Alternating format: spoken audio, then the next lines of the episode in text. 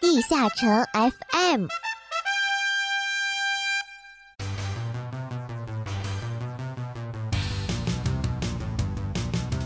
地下城 FM 第九十四期，极月大挑战还能兑换百级史诗装备。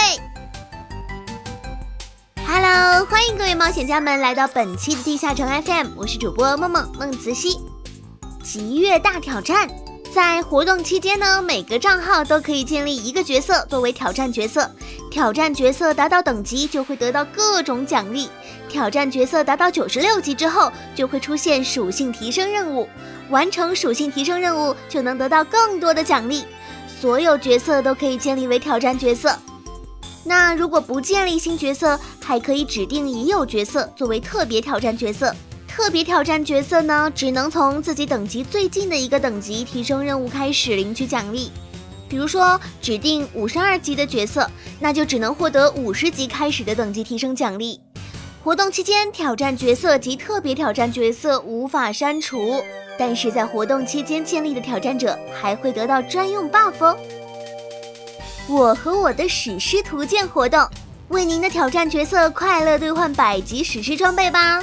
活动期间，疲劳值上方会新增活动专用史诗图鉴图标。活动期间呢，冒险家账号内所有角色在智慧的引导中获得的史诗装备都会记录在这个史诗图鉴之中。在二零二零年十二月二十四日后。如果在史诗图鉴中凑齐一整套一百级史诗装备，包括五件套装备与三件套装备，就可以为您的极月大挑战角色领取这一套一百级史诗装备。从活动中领取的一百级史诗装备品级随机，无法分解，因强化或者增幅而损坏后不会出现史诗灵魂，且只能由极月大挑战的挑战角色来领取。那如果对自己的运气没有信心的话，在二零二零年十二月二十四日维护更新后，还有更加特别的史诗地下城，祝你凑齐一整套史诗装备，快去努力吧！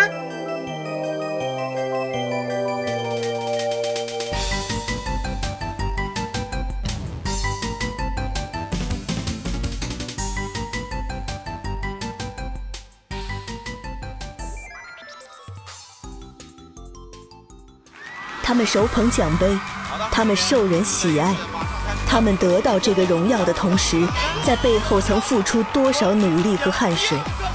阿拉德人物志，随你走进地下城中真正的勇士。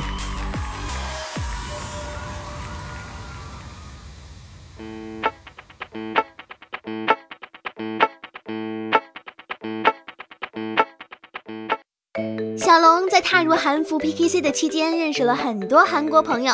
在外服玩游戏，而且能认识到朋友，这种感觉很奇妙。虽然双方没有现实的接触，而因为共同的爱好产生了友谊。小龙很喜欢这种纯粹的友谊，尤其是在认识自己的偶像 OGC 的时候，这种感觉十分强烈。在小龙 PK 等级达到达人的时候，小龙认识的一个韩国斗神漫游把小龙介绍给了 OGC。他说：“第一次跟 OGC 交手，那个紧张的心情啊，别提多兴奋了。至今小龙还记得初次交手时的场景。他说第一次跟他交手打了十局，他赢了七局，基本上就是血虐我了。后来一有机会，两人就在一起打 PK，渐渐就成了很好的朋友。小龙说，一二年中韩对抗赛，我还答应去看他，介绍女粉丝给他认识。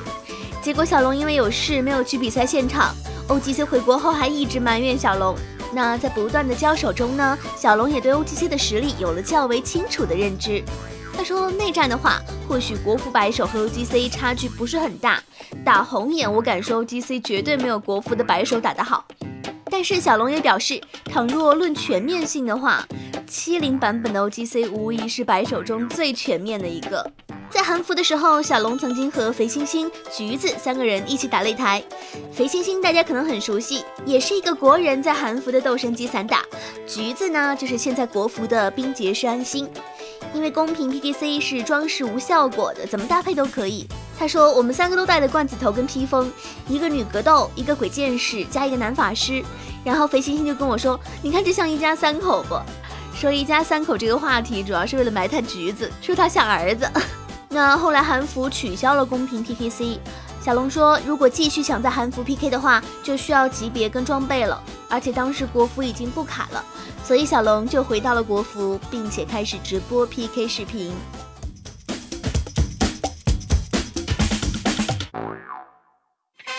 最初的最初，最终的最终，随着时间流逝诞生的故事，阿拉德故事会用声音描绘地下城的种种。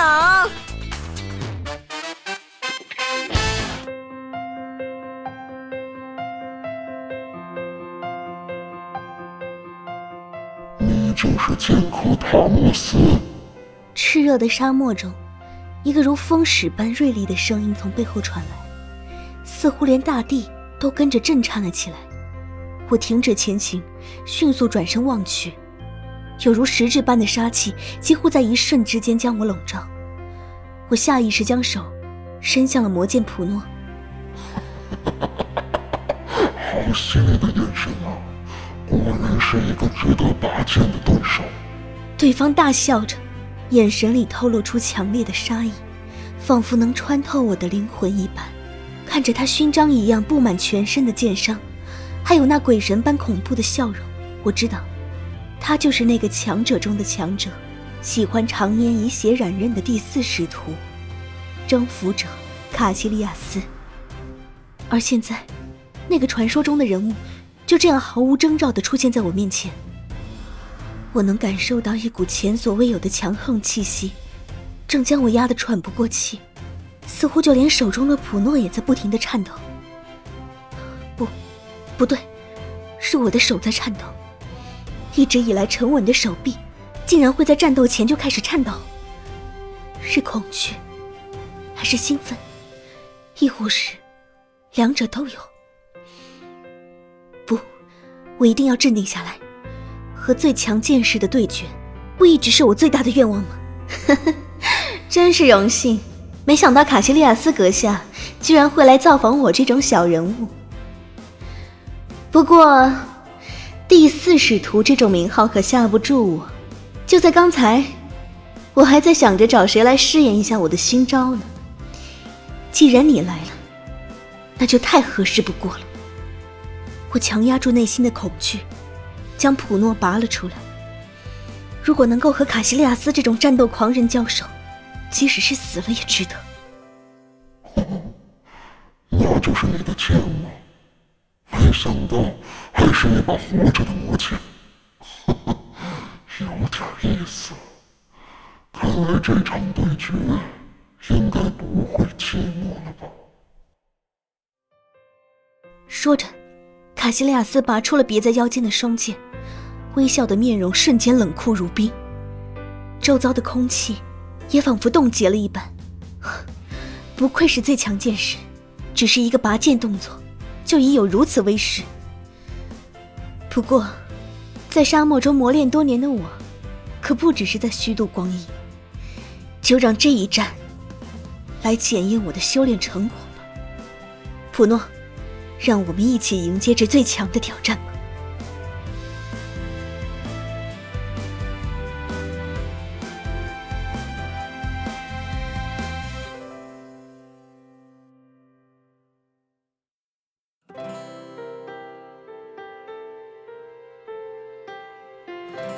好吧，好吧，我倔不过你，我就给你讲完吧。在那之后，我和那家伙打了一架，结果……别问了。总之，打完之后，那家伙对我说了些话，说自己叫什么来着？让我想想。哦，他说自己叫卡西利亚斯，说自己人生的唯一目标就是和强者战斗。然后，他就给了我这个，据说这个东西可以召唤他，还说如果我遇到强大的对手就召唤他。哼，那个恶魔一样的家伙，以为阿拉德大陆人人都会使用召唤魔法呀？也许在那个家伙眼里，召唤魔法不值什么钱吧。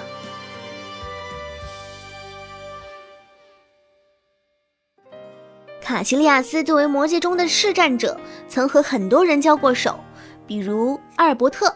结果，阿尔伯特连对方手指都没碰到就输了。那本期的地下城 FM 到这里就全部结束啦，感谢各位的收听，我们下期见，拜拜。